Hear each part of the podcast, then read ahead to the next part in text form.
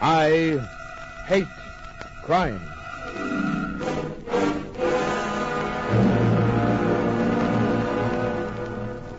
I was sitting in my office, time on my hands, bills on my desk. The guy who walked in had perspiration streaming down his face. He didn't bother to close the door, just stumbled over to me like a marathon runner reaching the tape. He put his fist on the desk and then opened it. There was a smooth stone in the center of his palm. Keep, keep this. What is it? Very important. Guard it for me. Why? No time to talk. Money here. Come back later. He turned around and left.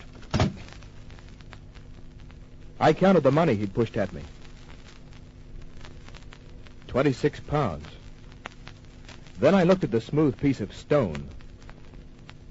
It was oval-shaped, about the size of a duck egg. There was a word engraved on it. Victoria. I put it in my pocket. I didn't try to figure it out. I just waited. Nothing happened till the next day.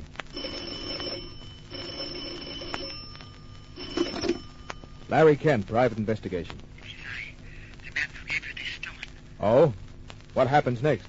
I want this stone. Sure. Come up to my office. I cannot. Why not? I would rather see you somewhere else. Okay. Name it. There is a coffee shop near your building. The Checker Cafe. Yeah, I know it well. Can I see you there in five minutes? All right.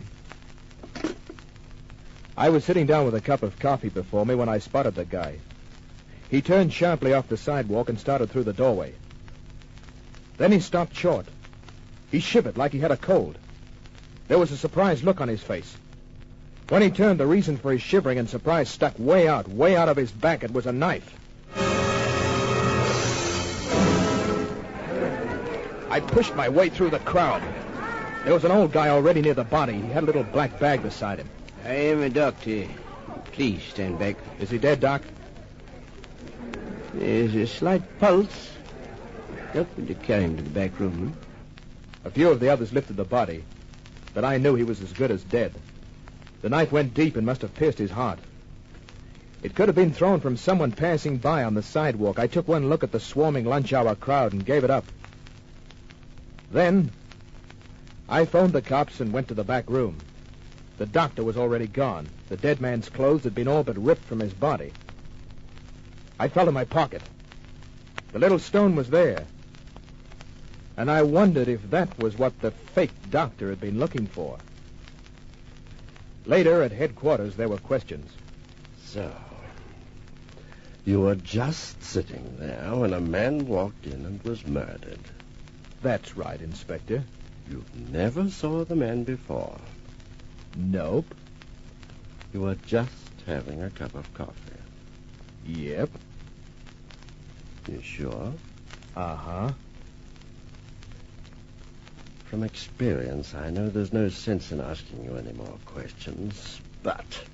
Yeah. Get out of here! I went. Maybe, as you might be figuring, I was wrong in not playing with the cops, but what could they find out about a little piece of stone with Victoria written on it? Maybe I wouldn't be able to find out anything either, but there was that little doctor who'd seen my face. If he was looking for the stone, he might come looking for me. In fact, I was expecting him. But I wasn't expecting the guy who came to my office the next day. Larry Kent, That's right. my credentials. William Goodwin, security police. Want to talk to you about Vincetti. Vincetti. Who's he? He went to see you at the Checker Cafe yesterday. I didn't see anybody there. Somebody put a knife in his back before he reached you. Oh, that guy. So Vincetti was his name, huh? You knew that. I didn't. Cross my heart. Don't play around. This is big stuff. Then why not tell me about it? There was a certain article Vincetti was carrying. What kind of an article? A stone with a word on it. Oh. What was the word? That's what security wants to find out. Why? I'm not permitted to tell you. But you know what it is, don't you? I haven't got the glimmer of an idea. He came to see you. How do you know? We've got ways of finding out. You're on the wrong track, Goodwin. Vincetti didn't give me anything. You'll be in trouble if you don't cooperate. I don't know a thing. You'll tell or... Oh, yeah. Oh! Reach for that gun again, and I'll blow you in half with this one. You've let yourself in for a lot of grief. Hit the road. Show up again, and I'll really get tough. You'll be hearing from us. I pushed him out. He wasn't from security, I knew that. Security agents don't show credentials to private eyes. Why didn't I turn him over to the cops? Well, how could I without spilling the story of the stone? So, I waited. Two days passed without anything interesting happening. On the third night, I was at the Canary Club. She walked into the place. She spoke to the head waiter, who looked at a table near mine and led her over. Then she ordered, lighted a cigarette, and glanced up into my eyes. She smiled. It was a friendly smile. When she didn't turn away, I walked over.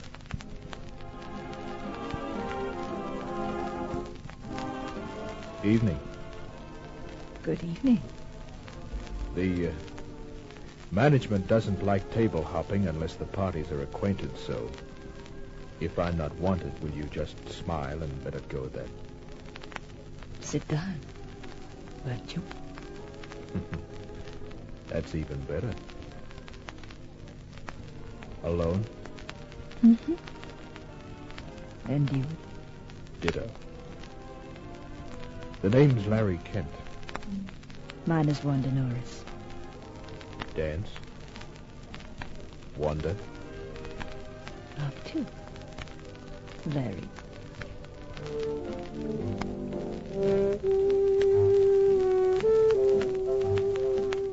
So, we danced.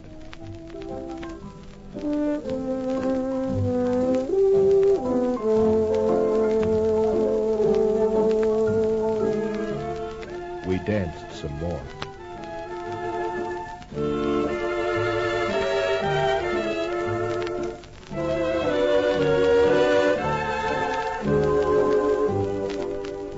After three hours of dancing and talk loaded heavily with promise, she decided it was time to go bye-bye.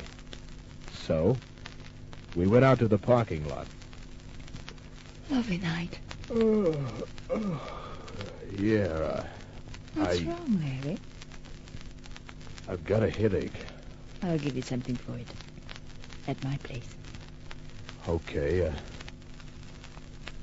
can't keep my eyes open. Awful drowsy. Where's your car? Right here. Give me the keys. I'll drive if you're not feeling well. All right. Thanks. I got into the car and then she followed. I lay back on the seat.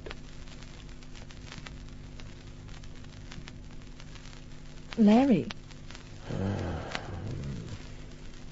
Are you asleep, Larry?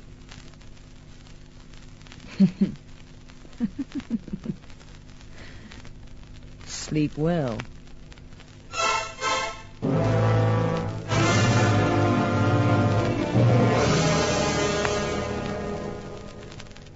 Twenty minutes later, she pulled to a stop on a dirt road. As far as I could make out, we were somewhere between the Spit and Dee Why. She sat there beside me, probably looking into my face. Then she left the car. In a few minutes, she was back, and there was somebody with her. Somebody I knew. The man who said he was from security. Sleeping like a baby. You should be. I slipped a double dose of powder in his drink. Hey, I think I'll take care of him now. Must you? He knows about the stone. But we might get him to tell us where it is. If he's got it, we'll find it either on him, in his flat, or in his office later. One of my eyes was half open. I saw the bulky nozzle of a revolver moving upwards, a silenced gun. He was bringing it in line with his eyes so he could take careful aim. But my gun had been in my lap. He went down and Wanda was standing there, her eyes like saucers. You're not. No, I'm not drugged. I dumped that drink into a potted palm. You all the time. That you were a decoy, I guessed it. But now you're going to tell me a lot more because you're going to talk. I don't know anything. Inside, we can hold a powwow. I, I I was just doing as I was told. I I didn't think it'd go as far as murder. You're in this up to your soft, beautiful neck. No, I swear. I, I only. The shot whistled past. I hit the ground. I saw the second flash from behind a tree. There were no more flashes, but. Oh, time he will go to sleep.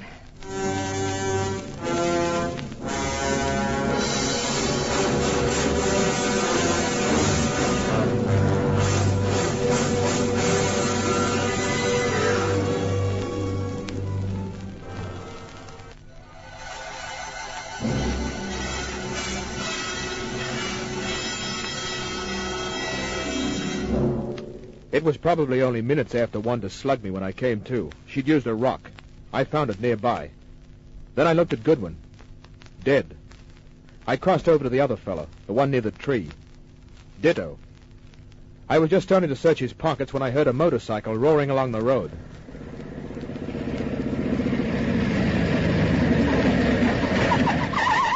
It was a cop apparently investigating the shots. I ran behind the house, and when he spotted Goodwin's body, I hit the road.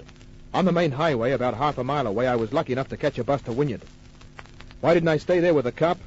Brother, the explaining I would have had to do would have kept me at headquarters for a week. I knew I'd have to go there sooner or later, but there was a job first, a waiting job. But the night passed and nobody approached my apartment. It happened the next morning in my office. Larry Kent speaking. Hello. This is Wanda. No kidding. Sorry I had to use a rock on your head last night.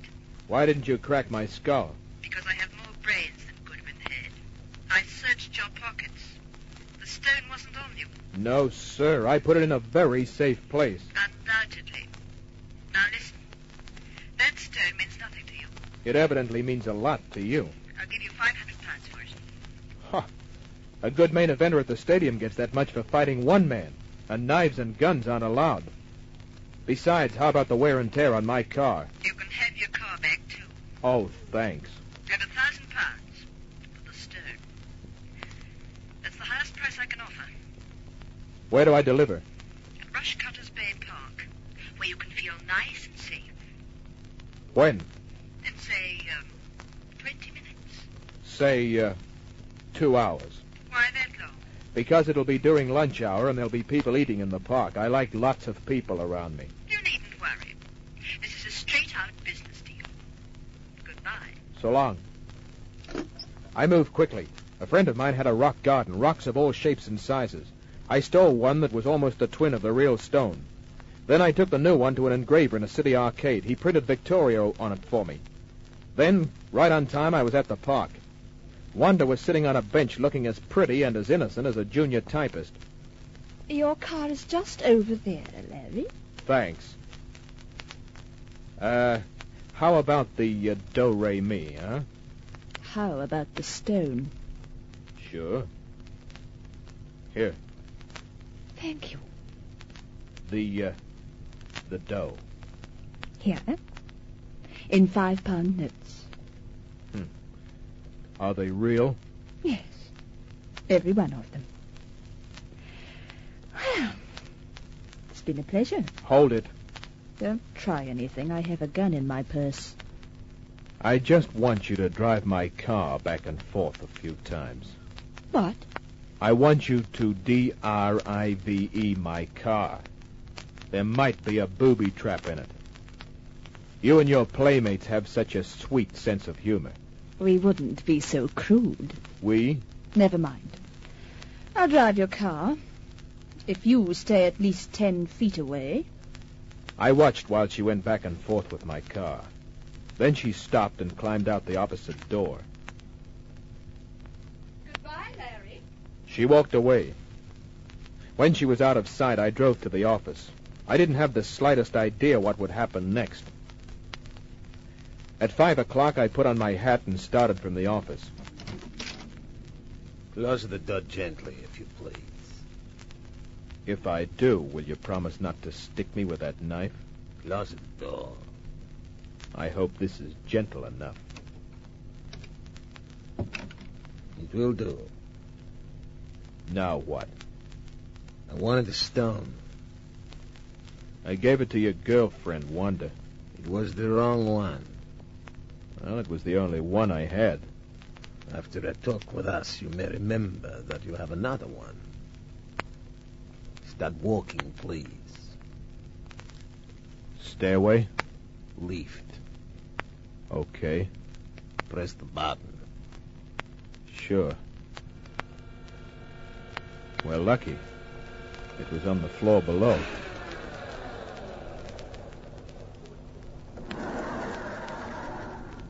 Walk to the back of the lift. So I can watch you. Careful, aren't you? More careful than the others were. Now press the basement button.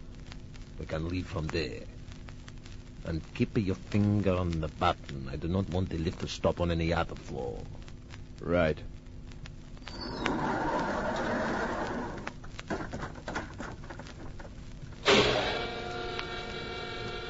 The floors started flashing by.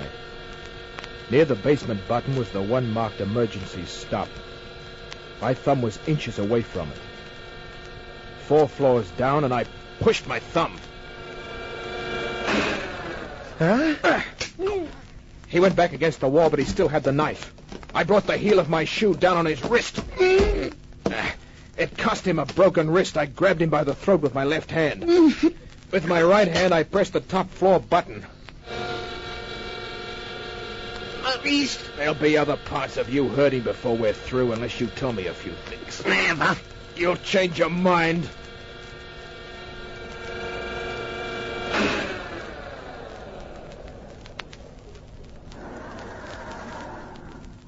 I half dragged him into my office where I flattened him against the wall. Where's Wanda?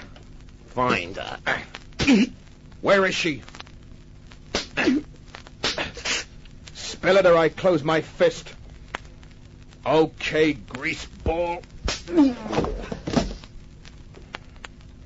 Either he had a glass jaw or I'd hit him too hard. He was out. So I went through his pockets. Talk about luck. He was carrying a passport. His name was Tony Manello, and he came from Naples. Huh. His occupation was interesting. He was a carnival operator. I trussed him up snugly, gagged him, and hung him on a hook in the built-in cupboard. Then I went looking for carnivals. After hours of fiddling, I found there were only two in the Sydney area. One was at Palm Beach. I went. Threw baseballs at toy dolls, won a plaster puppy worth about two cents, and gave it to a kid with a running nose. I saw nothing interesting, and so I went to the second carnival. It was at Paddington. Was a bigger affair than the first. There were chocolate wheels, a merry-go-round, a few other joy rides, and some sideshows. They're the reason why men leave home. Come out and watch them dance, folks. Come out and see 'em. Three beauties who escaped from the harem of Abdullah, the Mad Sultan. Three gorgeous, pulsating beauties who were the Sultan's favorites. Come in and see them do the secret dance to the seven bells for only one shilling. A veil at a time. It works out to the penny a ale, or tuppence if you like it. There's the ticket box, above the knob. Don't rush it. There's seats for all. I'd spotted the three beauties before they snaked their way inside the tent. One was short and fat, the other was thin and long, and the third just right. They all wore veils, but once I dance with a dame, I don't forget her figure. That third one was Wanda. I went inside, but only two of them were dancing. So I left and skirted around the rear of the tent. I lifted a flap and walked in. There was a sort of a dressing room, and Wanda. What are you doing here? You knew I was here. Come on, sweetheart. I don't like mysteries when they drag too far. We're going to the cops. You're mistaken. I don't think so. I do. I turned and caught the flash of a flying knife blade. Oh, oh. Oh, my right arm was pinned to Wanda's dressing table. Do not try to use the left or you get the second knife. Ah, the little doctor who looked at Vincetti's body. Where's the stone? You're pretty good with knives, aren't you? The stone. I gave it to Wanda. You didn't have what we wanted inside, so produce the real one, or you get the knife inside you. You, you were. You'll have to come along with me. The, the fella I gave it to won't hand it to anybody else. He's lying, Renault. Search it. She started. When she was close enough, I took a chance and pulled at my right arm. Flesh tore, but the knife came out, and I grabbed it with my left arm tight. Renault was dancing around trying to get a clean shot. I moved around with him, trying to struggling to get my right hand between Wanda and myself. Finally, I reached the 32 in my holster. Renault went down with a sore leg. I pushed Wanda away. Renault was trying to get up. What are you He changed his mind. And Wanda, she just looked at me and said, You. Ah, there was so much left unsaid.